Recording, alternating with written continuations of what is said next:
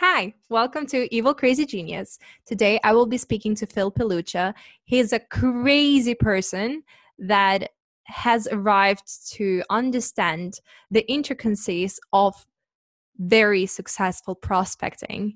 He is working with the most top tier, most interesting companies in the world.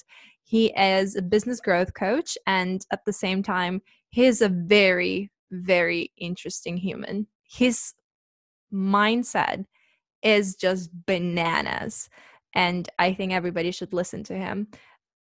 Well, actually, you can not only here, but also on his podcast, Billionaires in Boxes, where he interviews very successful people from his standpoint. So that's really cool. And he is also creator of School of Spiritual Entrepreneurs. He is the embodiment of how far you can get with just the grind and how much further you can get without, with added value, basically, like without being so focused on tangible and measurable things rather than focusing on, ooh, no spoilers. Right. So very excited to have him here. Let's start it up. So tell me this, how did you mm. get into podcasting?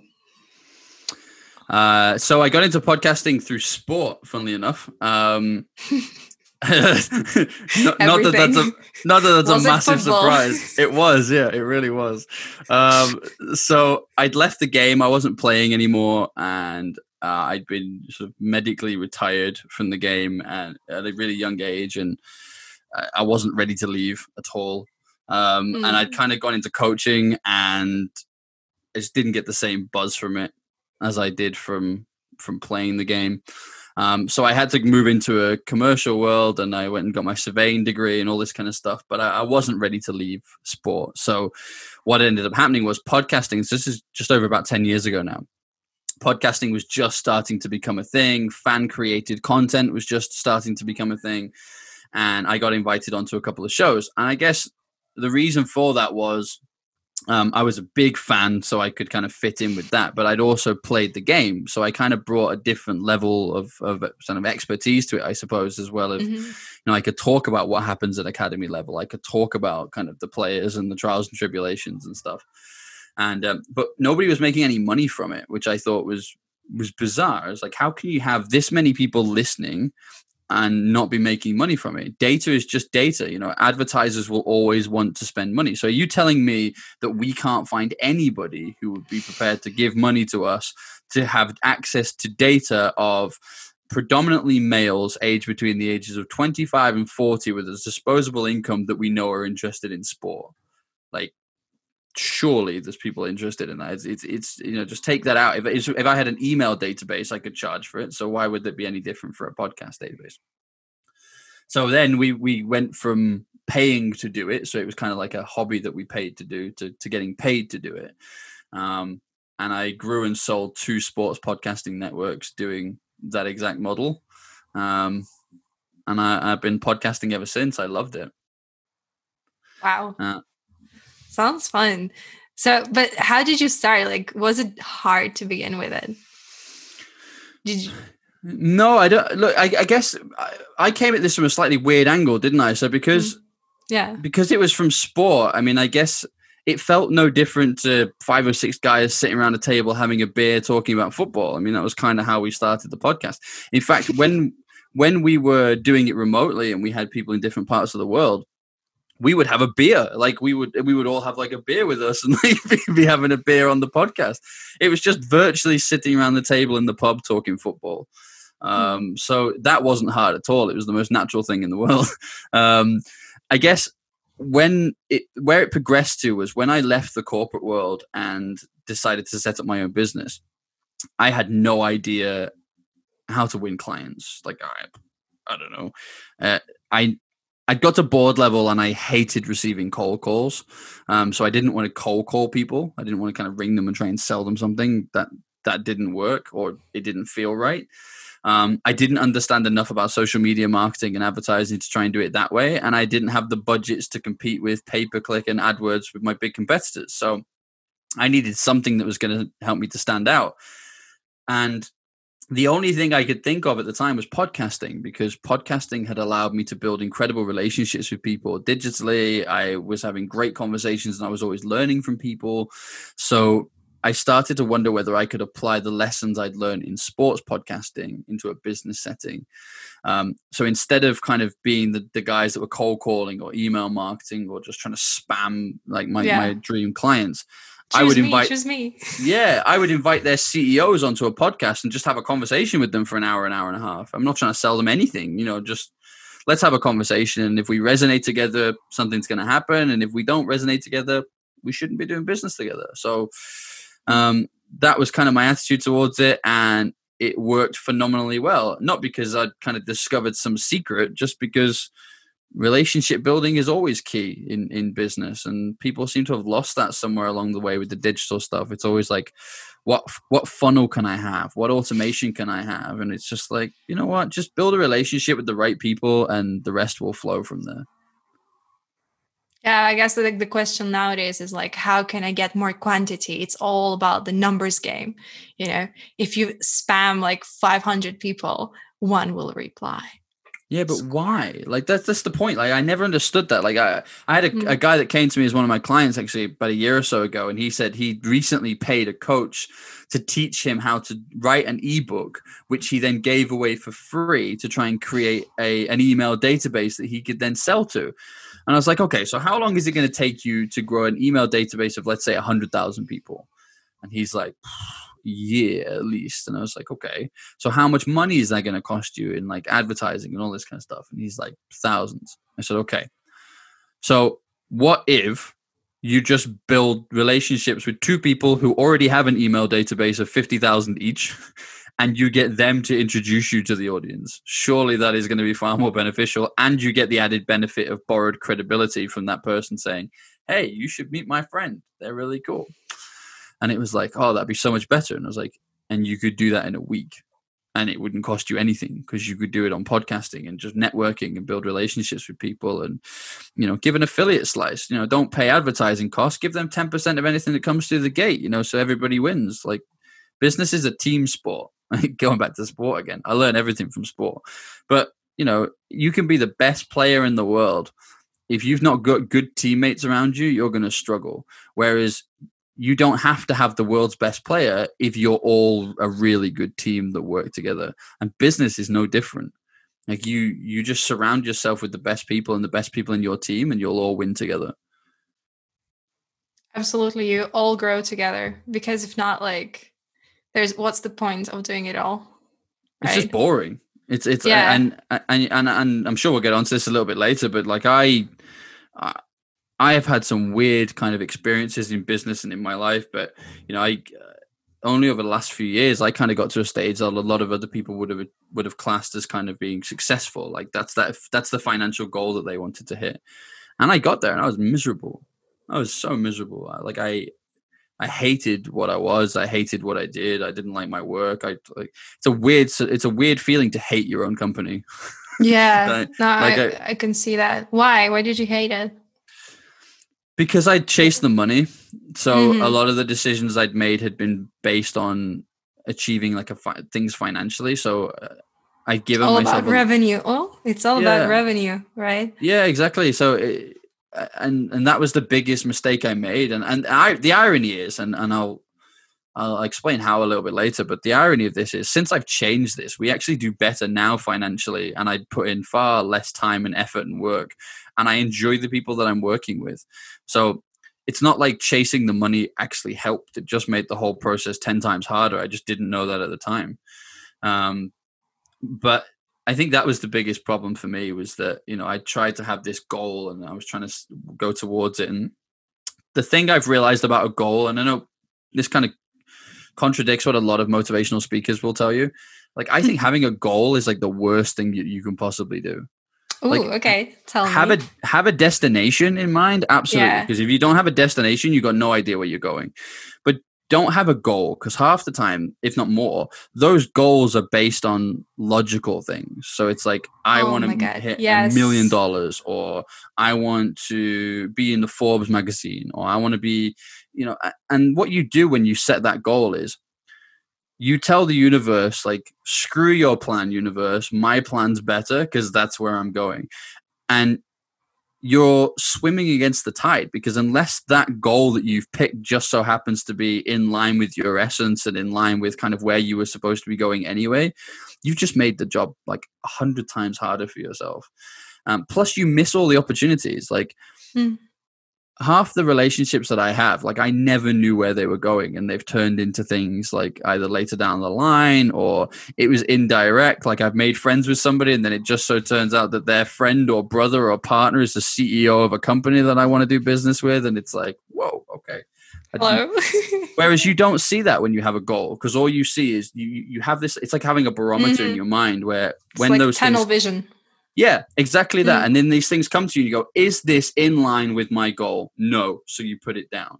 Exactly. Well, oh my God. I couldn't agree more.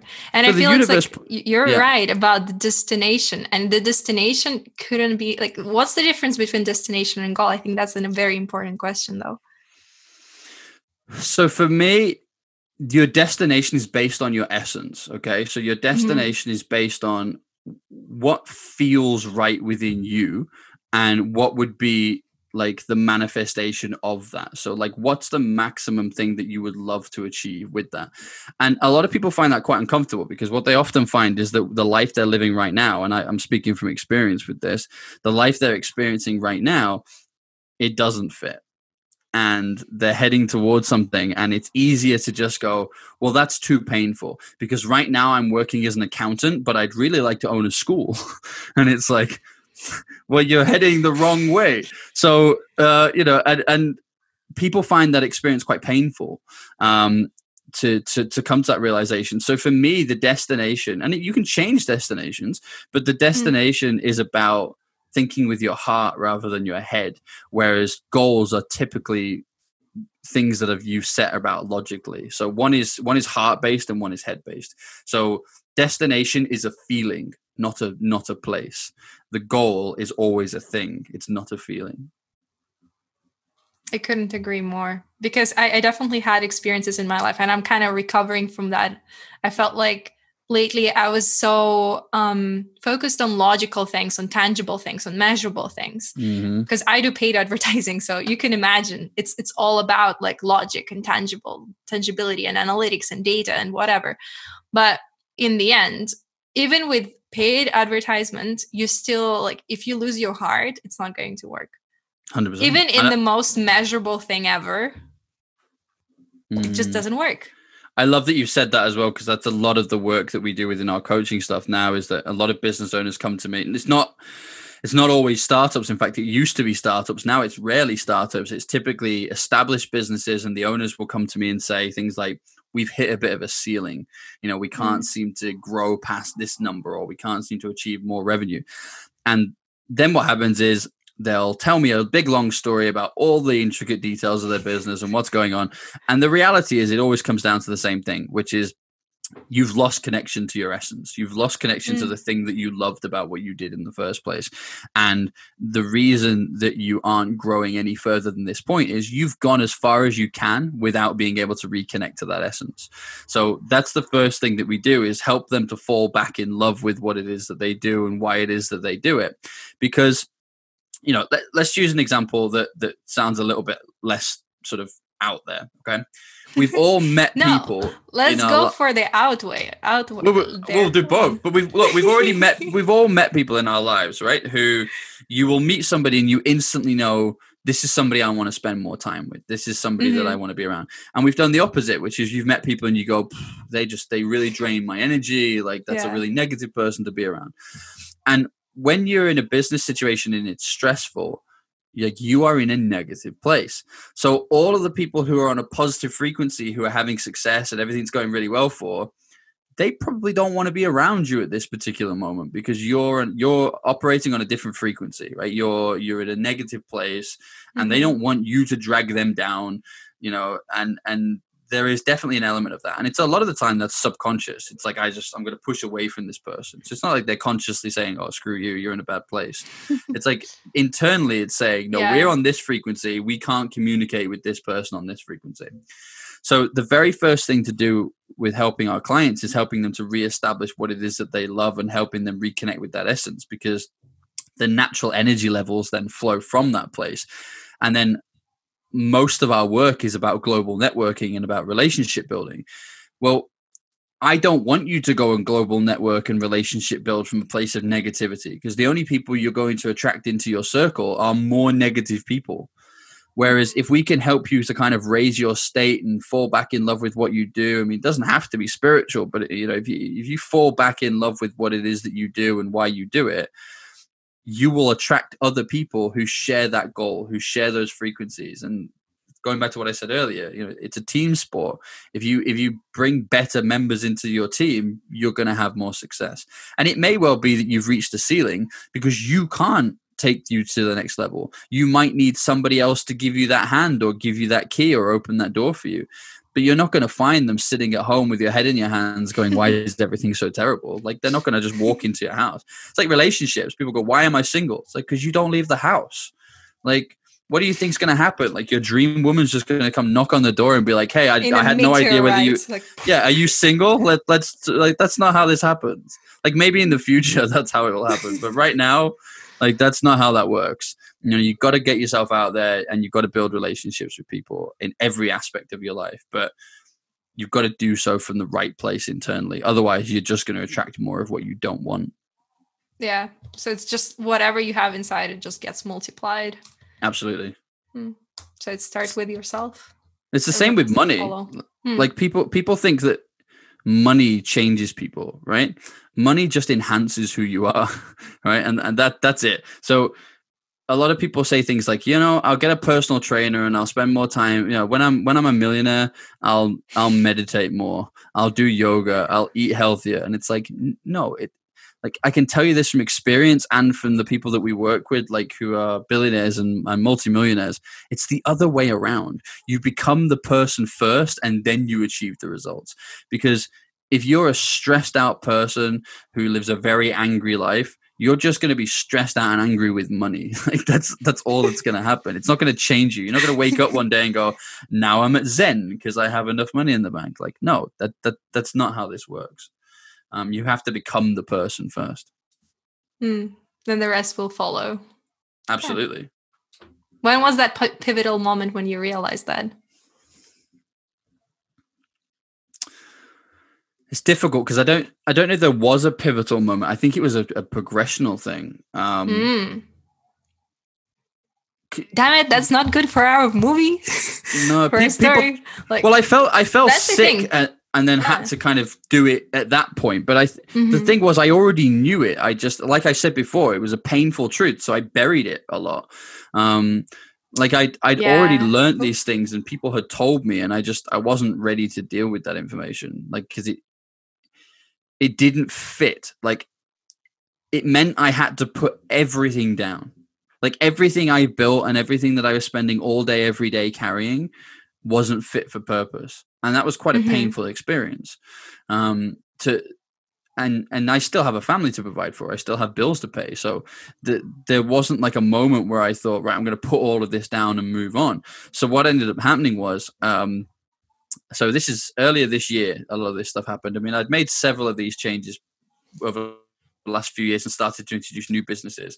So for me, my logic was, I'm going to introduce the things that I love to do, and then I'm going to phase out the other stuff.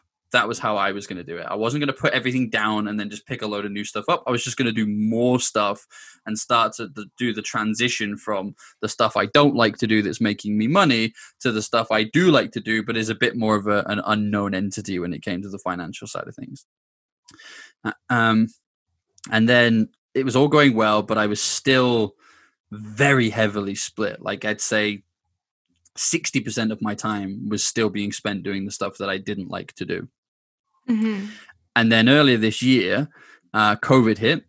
And in March, like, one of my main businesses that wasn't something I wanted to do anymore, but was, was providing the vast majority of our income, it died like overnight, finito, dead. Um, it, it was it was a talent business in the real estate industry. So recruitment died and real estate died all at the same time. And it was just like, so I had to put it down. And then I, I found myself at this crossroads where I was like, I knew what I should do, but the heart and head were saying different things. The heart was saying, you need to focus on the businesses that you actually care about and you want to be doing. This is the greatest opportunity to get away from that stuff that you don't want. But my head was saying, you have to replace that income. Like you have to, you have to go and rebuild the business so we can make money again. And I made the wrong choice. I started to rebuild the one I didn't like because I knew it would make money. Mm-hmm. And then I caught COVID. um, and it was like, it was you like know, life was determined not to let me make that mistake. No, that's the thing. I feel like that happened to me so many times that whenever I was about to make a bad decision or I was in the process of making a bad decision, your body, like that's the thing. Like I interviewed a guy the other day and he said, he mentioned one question, like he, he was talking about hard questions, and that mm. really like made me rethink a lot of the things that I'm doing. He said, um, what is something that you know, but you're trying to ignore? So it's, it's a good kind question. Of that, yeah, it's like you you know it in your heart that this is the wrong thing to do, but you you will still do it because you're logical. You're like, that's the right decision, man. Like, of course. Yep. And no, then you're so you right. get a disease because in your heart you know that you're like, this is not right. This is not right. Mm, and that was exactly where I found myself. And then my body, it's like my body just gave up.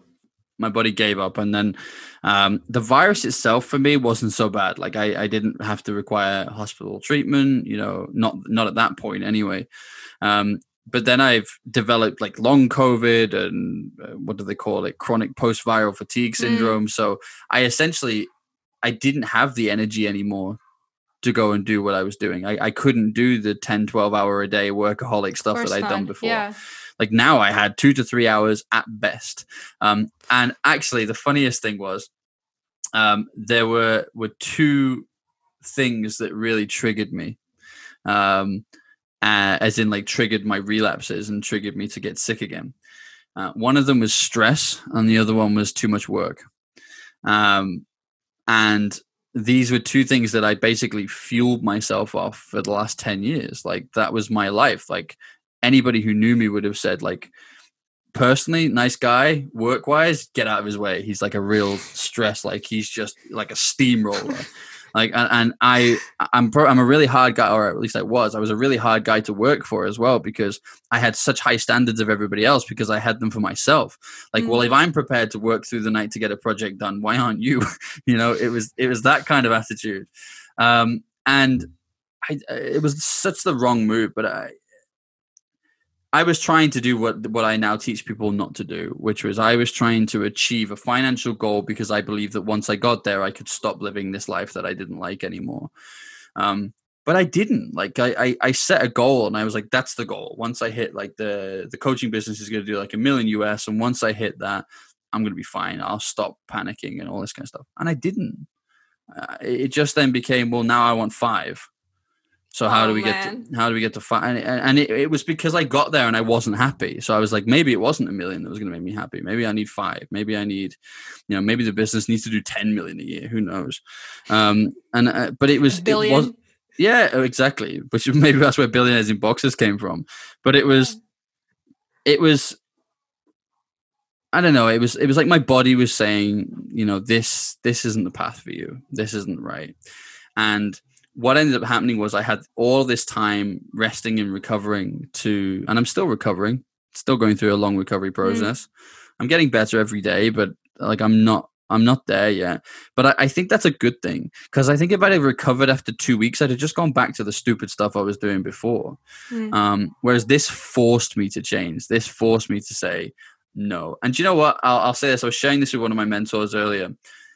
Um, Hopefully I can word this properly. It was such a weird feeling as well, because it's like I'm asking the universe for answers. And then when I'm getting them, I realize that I already knew them.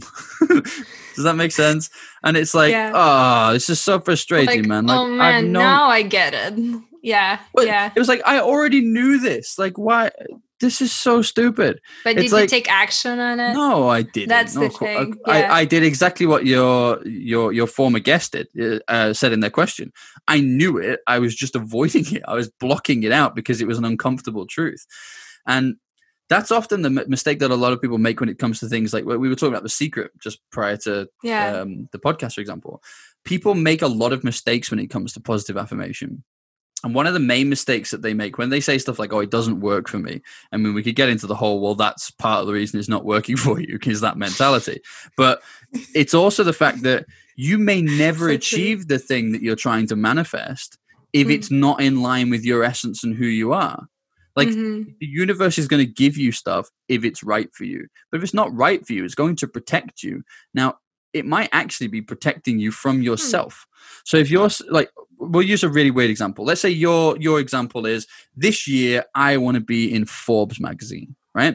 And mm-hmm. nothing else is going to be a success for me except being in Forbes magazine, Forbes magazine. Well, what if Forbes never write an article about you, but the Wall Street Journal and Inc fall in love with you and decide to write an article about you every single month? Like, is that a failure? It's like, no, that's a massive success. But you're trying to manifest something that isn't in line with you. Or use the example we gave before. If you're an accountant and actually what you really want to do is own a school, but what you're trying to do is manifest your accountancy business to grow, the universe isn't going to give you that because it's not really what you want. So exactly. the words yeah. that you're saying and the affirmations that you're saying in your head or out your mouth, your heart is saying something completely different. So the universe is getting mixed messages and they go, they don't know what they want. Just leave them alone. And that's exactly what happens. Whereas other people, it's like when you're in when you're in line with what it is you're trying to achieve and what it is you want to do, like affirmation and manifestation becomes the easiest thing in the world. Like it feels like a game. Like it's like suddenly somebody will come into your life and you'll just be like, I see, I couldn't have wished for a better relationship to have come into my life. If I'd have designed it, I wouldn't have designed it that well. Like mm-hmm. the universe yeah. has a much better plan for you. But it's hard because none of us are taught that. Like we're all taught at school and by our parents and stuff, you know, work hard, have a plan, you know, design the strat. And it's like, do the no. practical thing. Yeah, it's like the hard, you're making it so much harder for yourself. Let me tell you, somebody said this to me recently and it blew me away when they said it. It was one of my billionaire mentors, actually.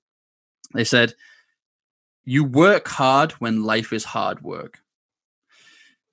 When it's going mm. well, it's effortless. How do you achieve effortless? You put less effort into trying to plan it. So, so, so I said, so where do you put your effort then? It was like, you put your effort into trying to remain attached to that essence, remain attached to that positive frequency. If your job every single day is to make sure that you're remaining in that state, the universe will take care of itself.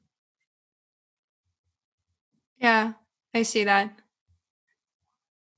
But that's because, hard. yeah, because we're we're so um, uncertainty averse, I guess. Mm-hmm. Like we're so scared of like, oh, what what is going to happen? You know, like especially with COVID, everybody's stressed out mm-hmm. till their ears because they don't know what's going to happen. They don't know what's going to happen to their business, to their job, to their family, mm-hmm. blah blah blah blah blah blah. Like to like traveling, anything. But yeah, you're so right. And I think maybe like that's why probably uh, going into conspiracies, I don't know if it was engineered or anything, but mm. it's still a good time. At least like I feel like everybody in the end appreciated COVID. I mean, mm. it's a terrible thing to say. I mean, a lot of people died and a lot of people got sick. And by the way, you have to mm. treat, the other day I was listening to the doctor and you have to treat post-COVID syndromes as if you suffered heart stroke. Mm. Yeah, which is freaking ridiculous. Doesn't doesn't surprise me. Yeah, I've been I've been I've been taken into hospital twice with a suspected heart attack in the summer. Um, oh, and man. It was all, it was all caused by the symptoms of, of COVID. So, I, yeah, I'm fully with you. Uh, it's it's look. I started off mm. the process saying, you know, almost kind of like throwing myself a bit of a pity party. Like, why have you forsaken me?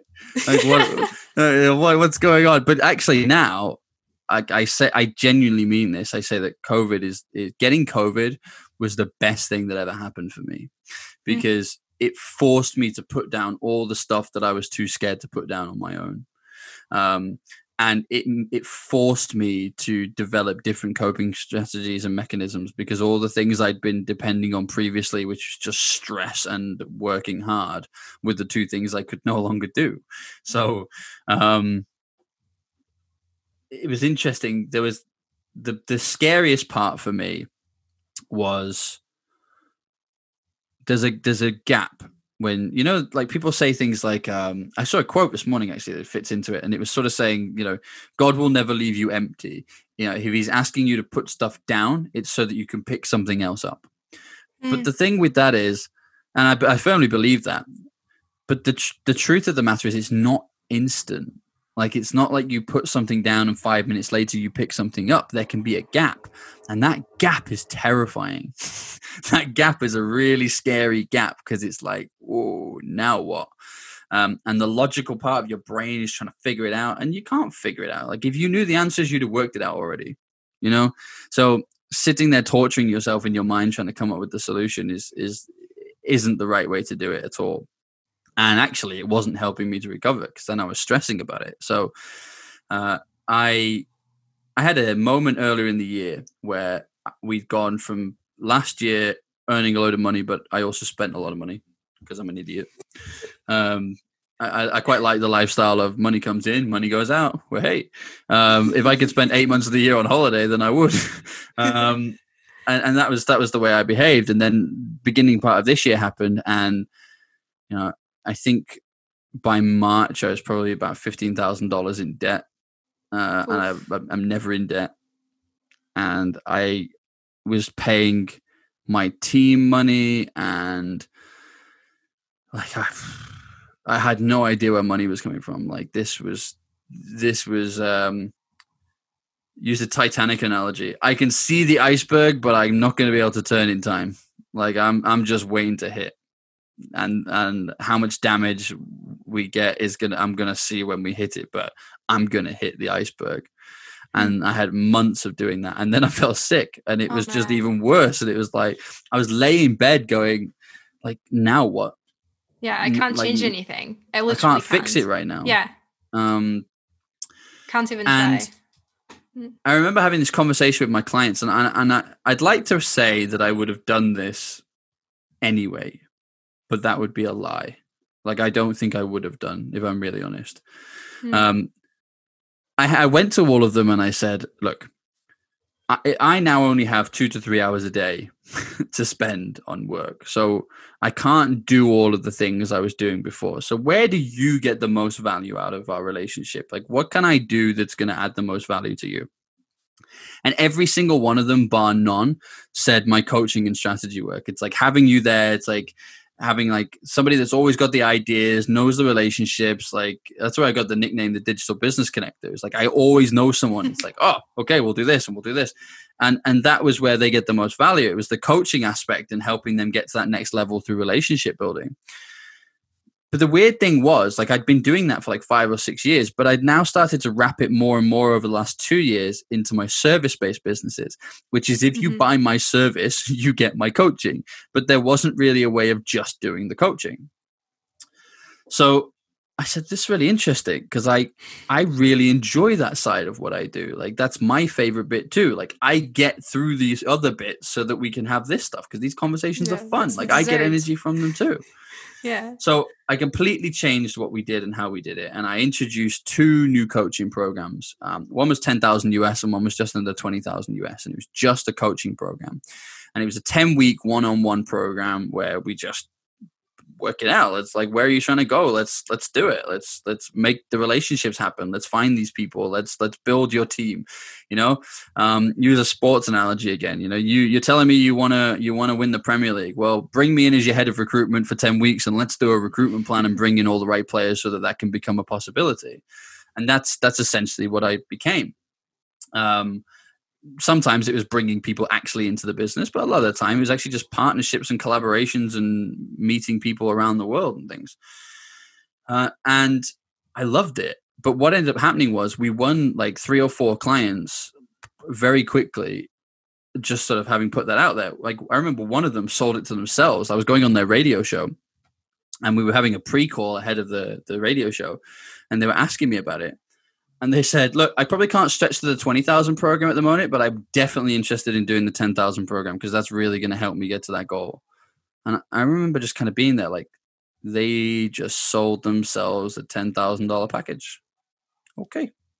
Um, and they love it. Like, and they love it. Like they, they love it. I'm loving it. And it's like, what? What is going on? But what happened was I got the debt paid off. I got all caught up with my bills. Everybody was happy again. There's some money in the bank, so I don't have to stress. And I allowed myself to recover.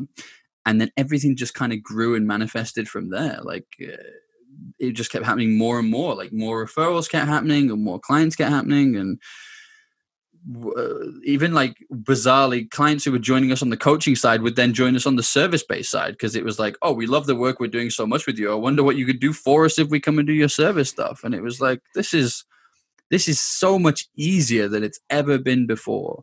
Um, and yet I'm working a fraction of the amount of time that I was before. And actually, that's better. And the reason that's better isn't just because I have time to recover. It's because you can perform at a much higher rate for two to three hours a day than you can for twelve hours a day. Mm, absolutely. Yeah. Because the human brain can't focus for so long. You're just like faking productivity. Mm-hmm. Yeah, it's like you're you're a busy idiot. You know, you're mm-hmm. you're you're telling yourself like, oh well, I've got so much work to do. It's like, actually, do you know what? A lot of this stuff I could just put down. And I got better at outsourcing, and I've hired a few new people into my. We've grown substantially since COVID. Um, even though, like at the beginning of the year, we were screwed. Like we were about to hit that iceberg. You know, not only have we avoided that iceberg completely, but we've now hired more crew members. Um, like we're in a really good place, and you know, um, we've expanded into new territories, and you know, my, my North American team is growing, which I love. And, um, yeah, it's, uh, we're having a lot of fun at the minute, and I'm just kind of enjoying going with the ride. Um, I think the most important thing for me is not only are we having fun, like our clients love it. Like they're, They're like, I love listening to podcast interviews and things, which I and I keep hearing it happening, and I love it all. Every time it happens, it means so much. Like when people mm. are going onto shows saying, you know, how's the year been for you? And it's like, well, I started working with Phil at Billionaires in Boxers, and it's been brilliant because we've done this and this. And it's like they're just complimenting me on their own show. Like this is cool. Um, and it's like, what you, was the a- most ridiculous story that one of your clients told? One of your coachees told? If that's a well, word. One, yeah. So one of them went from. Um, being in a really painful place to five timesing his business in the space of three months of working together. Damn, uh, and, nice. and it was it just like I wish I, I wish there was more to this than than what there is. Like I wish I could make it sound all mystical and like I have these secrets, but honestly, it's just relationship building.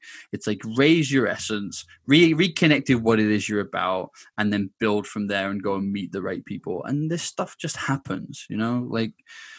We've got book deals, radio deals, T V deals, keynote speaking deals, like, uh, and it's all just comes down to meeting people. Like that's it. That's all. That's all there is to it. It's meet the right people and the right things happen. But there's a formula to how to do that. Okay. And tell me that. Well, it, it, it has to start with your essence. Like I said, yeah. like you you could go out there and meet people, but if you're not if you're not coming at that from the right frequency, you're just going to meet more people who don't know. Simple as that. So it's like when, you know, we've all been there in our lives at some stage where, you know, you say something like, I want to do a business that does this, this, and this. And then you ask the people around you. So you ask your friends and you ask their family, your family, and they all say stuff like, mm, I'm not sure. Like, I'm yeah, not sure that's gonna, it doesn't gonna sound work? Possible. It doesn't sound like a good idea. And it's like, well, what do you know? Because like you, you're not doing it. You don't know. It's like, but this time next year, I'm going to own a Ferrari. And it's like, mm, are you, you know, maybe work up to a Ferrari, man. I mean, that's a big, li-. It's like, no. So then you go and speak to a billionaire and instead of asking six idiots, right, go and ask six really successful people in your industry and what's the reaction? They go, well, yeah, of course you can. Why couldn't you? It's really easy.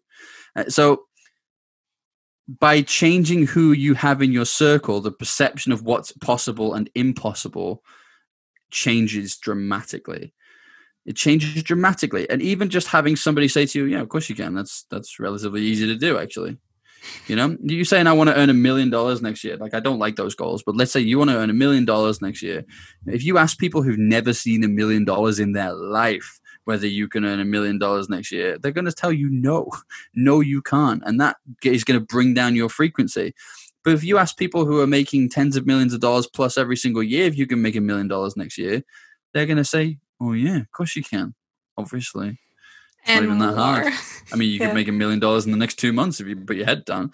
It's, but that change of frequency is powerful because I think the because of the way we've been raised, logically, your brain is going to try and knock you out of that state, right? Oh, you, you're going to you're going to have you're going to have things like imposter syndrome. Um, mm-hmm. Your brain's going to say things like to, like so you sort of like, who are you to to kind of want this stuff? Like, why? What makes you so special that you should be writing a book or going on? You T V don't have the qualifications. Yeah, like first you have to write a book, and then you can write another one. You know, mm-hmm. like that would be but a bestseller. Th- Exactly. But then that's what people say. It's like, you got to cut your teeth. Like, you, what do you know about writing a book? What do you know about this? What do you, and, and, but then if you meet other people in that industry, you realize that th- the stories that comes out of it, it's like, I wrote my first book. I'd never even read a book. Genuinely. Like I, I, I don't like reading. I find it really boring. Uh, and then I got a bestseller. And but I had one guy, this is a true story. He came to me and said, I've not even read my own book. What? What do you uh, mean? I was like, well, surely you read it when you wrote it. He was like, no, I transcribed it. He said, I transcribed it and sent it to an editor and they just typed up the whole thing. I didn't even read it. He's a best-selling author. And it's like, what the hell? You, you, but you it's all about read... the value then. That's that's the thing. It doesn't that's really exa- matter. Does it? one hundred percent. I, but you know what? It, like, this is the thing for me is it's like when your brain is doing those things, like it's really nice to be able to have people around you who can kind of help pick you back up again. And mm-hmm. like when they're having days, it's really nice to be able to do that for them as well. Like we work with some of the greatest entrepreneurs and, and self-made millionaires, and we've got billionaires in the network, and we've got some really famous coaches and authors in the network. And like, I take so much strength from the fact that they also have bad days. um, Because people seem to think like, well, you know what, my if you, if I had everything you had, my life would be easy too, and I'd be happy all the time too. And it's like, no, they still have nonsense to deal with. They just don't let it ruin their entire week when it happens, like that, because they don't want to lose that frequency. Um, like I have a, a bit of a confession here, actually. I have uh, something mm. that I do even without talking to people. I have something that I do that picks me up when I'm having really kind of tough days, when I'm having those days of serious doubt. Um, we have uh, video testimonials from clients and really awesome people and inspiring people. And we've got three in particular that stand out. And they were from coaches from The Secret Movie, which we were talking about earlier. And obviously The Secret Movie reached like five hundred million people. So they've empowered and inspired a lot of people, right? And then just being able to listen to like a sixty second to one hundred twenty second clip of them saying, you know, I really love Phil's work. You should go and check out Billionaires in Boxers. It's really going to empower and enrich your life. You know, listening to them say that helps me pick me back up when I'm having really down moments. Cause I, I kind of think mm. to myself, I trust them. So if they're saying that I'm worthy of this, then I'm worthy of this. Even in the days when I may not be feeling it, like if they're saying I am, then I am. And and that really helps me to pick myself up. But if I didn't have them there, how long do you think I'd stay in that mindset for? How long do you think it would take me to pick myself back up to a state where I'd believe it possible again? Like, who knows? But that's where a lot of people live their lives, is they live in this constant state of fear and I'm not good enough and that stuff that happens to other people, but not to me. Well, mm-hmm. why not? Life is not fair. Says who? Blah, blah, blah. Yeah. Life is entirely fair. Oh, life is that's in- interesting. Life- Life is entirely fair. Do you believe fair. in karma? Yes. Okay. That's why life is entirely fair.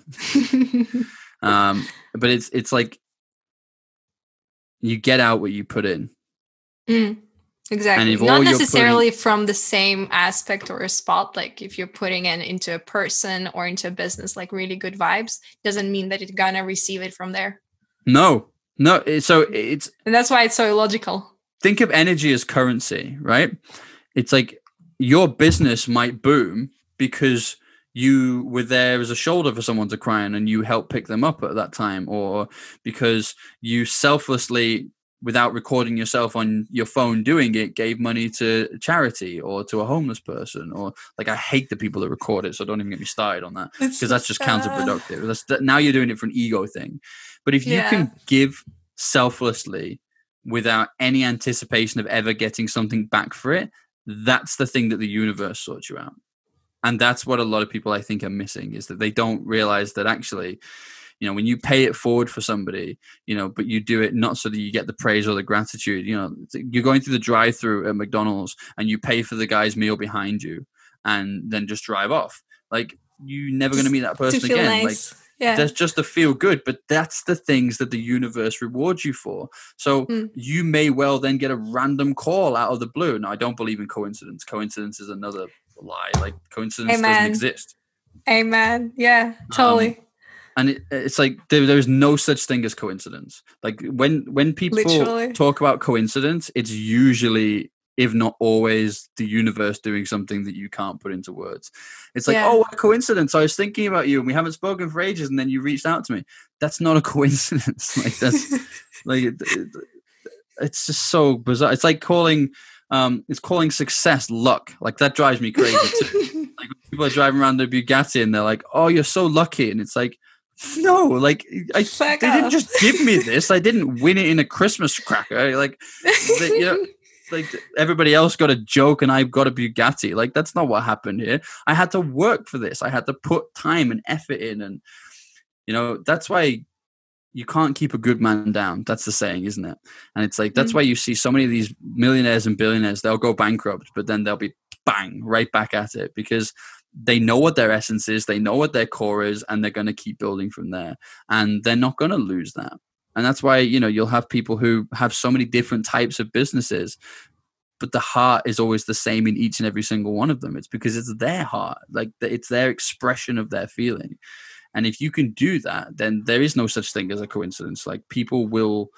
People will resonate you with you. Clients will come to you when they're supposed to. Somebody will listen to a podcast interview that you did two years ago and suddenly it'll strike a chord with them and they'll go, wow, we should work together. It's, it's not a coincidence. Like, you just got to keep remaining in that state and putting yourself out there. Mm, exposure is another huge part of it. Because Definitely. as you said before, like, it's it's so, you can be the best person ever, but if you're sitting on the couch being the best person, Hmm, is something going to happen? So it's basically two variables. Mm-hmm. Making yourself vibrate as high as possible, mm-hmm. and to put yourself out there. Yeah. So it's, it's, I do a priming exercise every morning. And for anybody who hasn't come across it, go, uh, go onto YouTube and check out the Tony Robbins priming exercise. Mm-hmm. So there's loads of stuff I do, it's, but that's, that's a nice part of it, because my attitude is that you shouldn't start doing anything in your day whatsoever until you've got your vibration to that point, because your default vibration is not that state.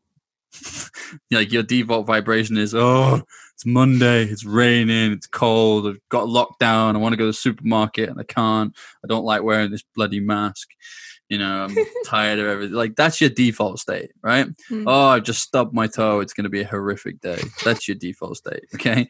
But once you raise your vibration to this point of, like, I can do anything, like, and everything I touch today is going to turn to gold. Every every person I speak to, I'm going to speak to them for a reason. There is a reason I am having a conversation with you today, not yesterday, not tomorrow. I'm speaking to you today because I'm supposed to be speaking to you today.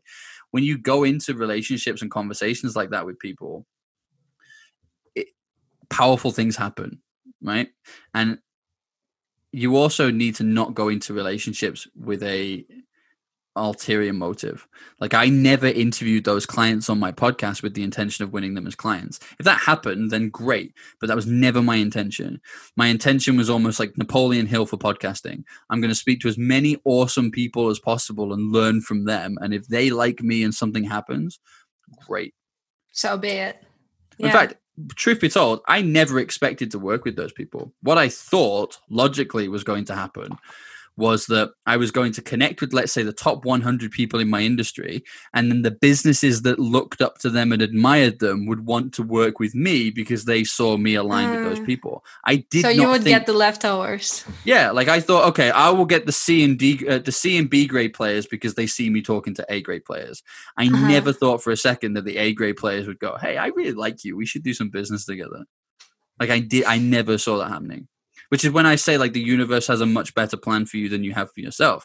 Because if I'd have gone into those conversations with the intention of, I'm going to try and sell to this person, like how do I get them to become a client?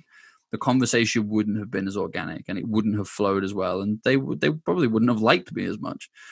Like, whereas this guy is trying yeah, to like what, he's What's trying to like reason? he's trying to convince me, mm. he's trying to trick me.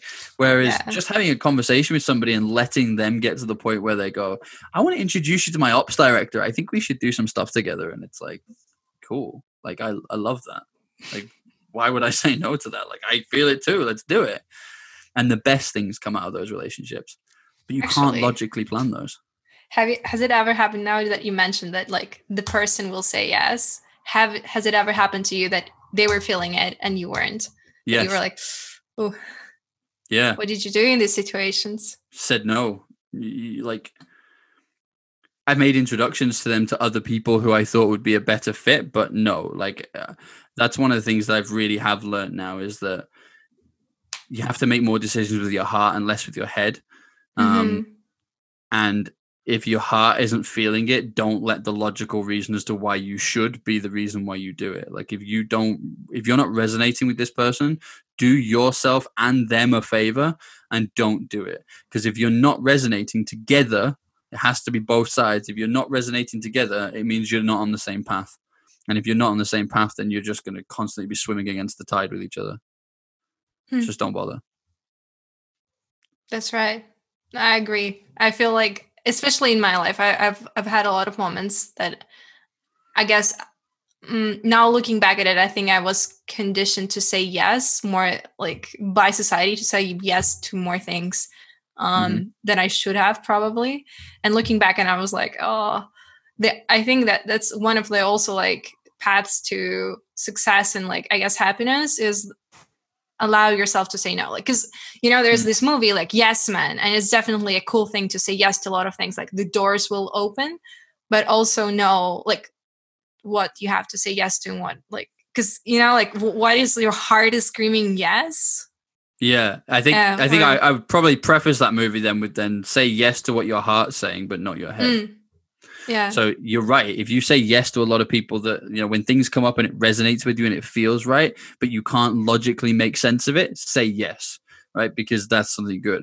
Whereas if something doesn't quite feel right, but you go, do you know what? I'm not a huge fan of that guy, but like he, it's, it's let's like try it out. It's ten thousand dollars. Let's let's do it. You know, I can make a, a logic. I can do the job, and I, I guess I could do that. And like they're the, they're, let's be honest. We've all worked with people that we really wish we hadn't bothered. And yeah. Yeah. Following your heart is the number one way to avoid that from happening again. Because invariably, when you think back on it, we usually had signs that we shouldn't have worked with this person, or they wanted us what to change something. For, for which? For like not vibing with a person or not trying, like maybe not working with a person. How about that? That's, that's better. That's more like concrete. Ooh. I'm trying to think how I word dun, it dun, without dun. sounding. No, I'm trying to think how I word it without sounding awful. Um, do I care about your success?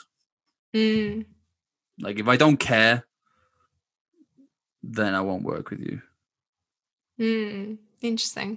Like if I care about you as a person and it's like, I want to help you be successful, then I will do it because there isn't, you know, it's, it's, it's almost like the other, the old adage, isn't it? Which is, it's, it's almost impossible to change somebody, but it's really easy to change, which is if I try and get someone to change, it's like, they're going to put the barriers up and I don't want to. And it's like, how many, like smokers, how many times have smokers been told you shouldn't smoke, you know, it's bad for you. Look at these adverts. And they go, yeah, yeah, yeah, leave me alone.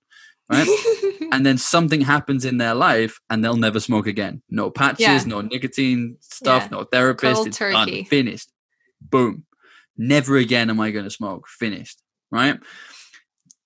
it's it's that kind of feeling. It's the it's the same kind of feeling. Like if I'm with somebody and it's like, you're there ready for that help and I can give it to you and get you to that next level, we're going to do this. If you're coming at me with a results-based mentality and I feel like it's going to be a pain in the backside to try and get you to change, mm-hmm. or like, understand it, it's almost like when you're, you're not, not there yet. Yeah. Yeah. Like you're, mm-hmm. we, we, we could work together, but we would just annoy each other because I'm going to get frustrated that you're not there yet. And you're going to get annoyed at the fact that I'm telling you to do stuff that you don't feel comfortable doing. So mm-hmm. let's do each other a favor. I'm not saying no forever. It may well be that in X amount of time, you are ready for that. That sounds awful when I say it like that, doesn't it? Cause it's, it, but everybody's on their own journey. And if it's, yeah. I, I have to care. I think that's the best way of describing it. And, and, and I like a lot of the time I really don't. Makes perfect care. sense. Yeah. Like the people, people describe their businesses to me. It's like, we do this, this, this, this, this. And it's like, right, here's one for you. Mm-hmm. This is a good way of doing it. Good friend of mine, she's a celebrity publicist. She's actually my publicist. She's awesome. I love her. Um, she has this saying or this phrase, and she uses it all the time. And it's actually kind of irritating when she uses it to you, but it's a really powerful phrase, right?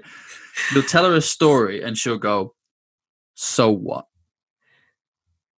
So what? Like, you give me the salient reasons why I should care. Why should I care? Because if you can't tell me that, it's the same with media stories. It's like you tell a media, the media stuff and it's like, here's this, this, this, this, this. Send out a press release. It's like, if that press release doesn't contain the so what, it's going nowhere. Mm. I feel the same about client relationships. If you can logically tell me why we should be working together, my answer is so what. Even if I don't say it out loud, the answer in my head, the question in my head is, so what? Because if I don't care, if I can't figure out that so what, so here's why I should take action, so here's why I, that attaches to me, here's why I'm resonating with that, you've just given me a, a list of logical reasons. End of story. Yeah, it's it's like the same when when you're marketing for like a typical like a SaaS business or whatever, and this business usually give you all their features, mm-hmm. and then you're like, but but but why why why do customers care about your product? Like exactly. what is good, what is important to them of that thing? Like, it's not about features. It's not about like, oh, this page opens really fast and like whatever. Mm. But that, see, do you know what? That's yeah. the mistake that a lot of tech companies make. And because we work with a number of them, and mm. we, I find the same thing. It's like they, they don't, they're technically minded. So what mm-hmm. they do is they tell you how they compete on a technical spec level. But what they don't realize is a lot of the time, and this is where a lot of technical salespeople go wrong. It's like, well, you know, we have a process that does this, this, this, and this. And it's like, you know what? No one cares, right? That's your, there's your so what. So what? Like, nobody cares, okay? People don't buy products, SaaS or otherwise, for the features. They buy it for the difference it's going to make in their life and their day. And if you haven't summed up that story, like, it really doesn't matter, you know? It's like, mm-hmm. think about, let's use a really bizarre analogy and use an elevator, okay? If you dis- if you manufacture elevators, you can talk about the type of steel that you use, you know, the, the it's we got five hundred seventy million different cogs, great, the safety, all this kind of stuff. The whatever, yeah.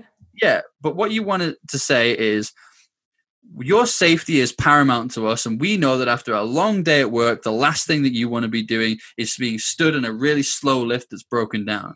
We have a hundred percent success rate with this. We have a great safety record, and our lift is five times ta- faster than this person's, which is going to get you to your room and into your house with your family even faster. Now it's the emotion of being with your family. It's the feeling of safety.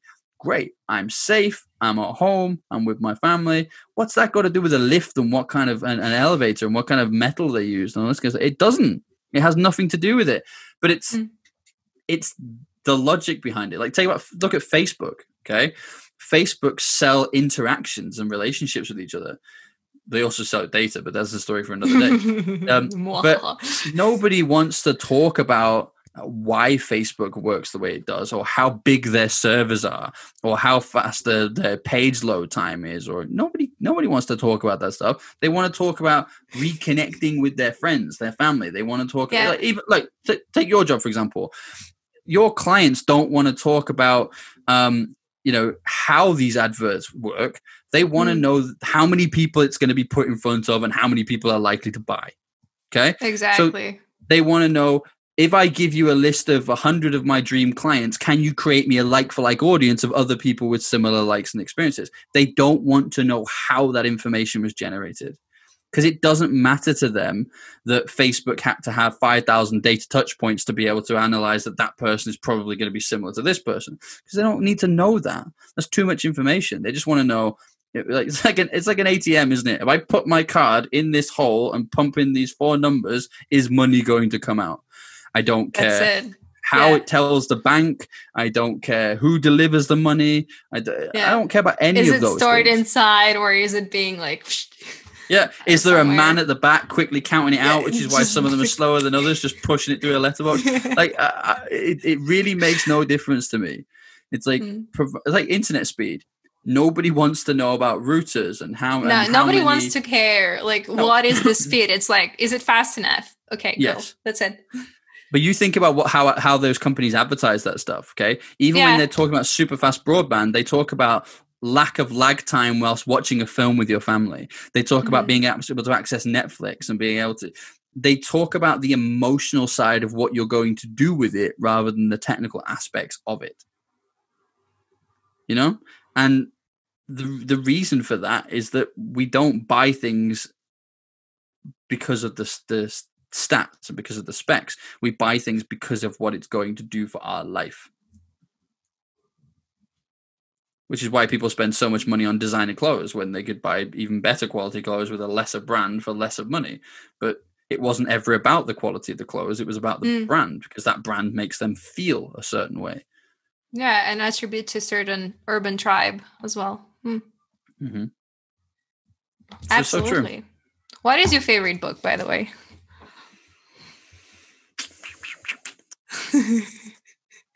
I mean, Think and Grow Rich is obviously a classic, isn't it? So it's, yeah. it's hard not to love that book. But I think if I had to go a little bit left field with one, there's a there's an author that I've actually met him a number of times as well. He's a really lovely guy mm. called Daniel Priestley. He's an Australian guy um, based in London.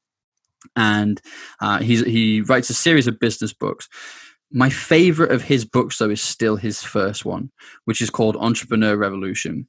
And it's about changing from the Industrial Revolution mindset to the mindset of the entrepreneur. So moving mm. away from the finish school, move to a city, get a job, work your way up, stay there until you die.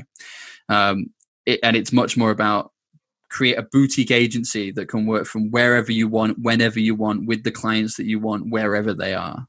Um, you know, it's that, it's his take on that li- laptop lifestyle, if you will, and the four hour work week and all that kind of stuff. But I, I really like kind of how much detail he goes into it in terms of the whole, um, well, it is, it's a mentality shift.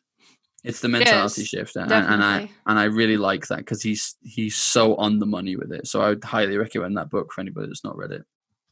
Give me the third one, because you already gave two. Come on. Like, we can't just stay at, stay at two. It's, it's, it's an, it's, it's a weird number. Come on. For okay. all the O C D people. All right, so here's a weird one then. Um, Jordan Belfort, the guy from Wolf of Wall Street, mm-hmm. um, he did, wrote a book. He's written several actually, called Way of the Wolf and Straight Line Sales Technique. And the straight, I love the straight line sales strategy, because it's essentially about relationship building, which is obviously something that's very key to me and so very important to me. So it's like, in fact, it's going back to the conversation we just had. Instead of calling somebody up and bombarding them with the specs, it's about understanding them and then repackaging what it is that you're selling to meet what it is that they're trying to achieve. But it's more about listening than talking. Yeah. Yeah, absolutely. Have you heard of this book? Um, what is it called? Never Eat Alone. I haven't. Oh, you, you should probably check it out. It's it's mm. it's it is also it's one of my favorite books. It's also about like building relationships and practically, I guess, what you're doing digitally, that guy was doing in like just offline. Yes. Really cool book. you sh- you don't have to read the full thing, because it's basically a repetition of the same idea over and over with right. different scenarios, and like basically trying to like put that mindset of like example, example. This is how you apply it. Like yeah, cool. I will definitely check that out though. Never Eat Alone. I've never heard of that. That's really cool. I will check that out. Thank you. Yeah, it was definitely one of my like first books that like brought me into like, oh man, like this life is nothing if you don't have relationships. Like that's the only beauty probably you can have. Like it doesn't mm. matter if you have money, if you have like whatever, if your environment is beautiful, as long as you have beautiful relationships, nothing like that cares.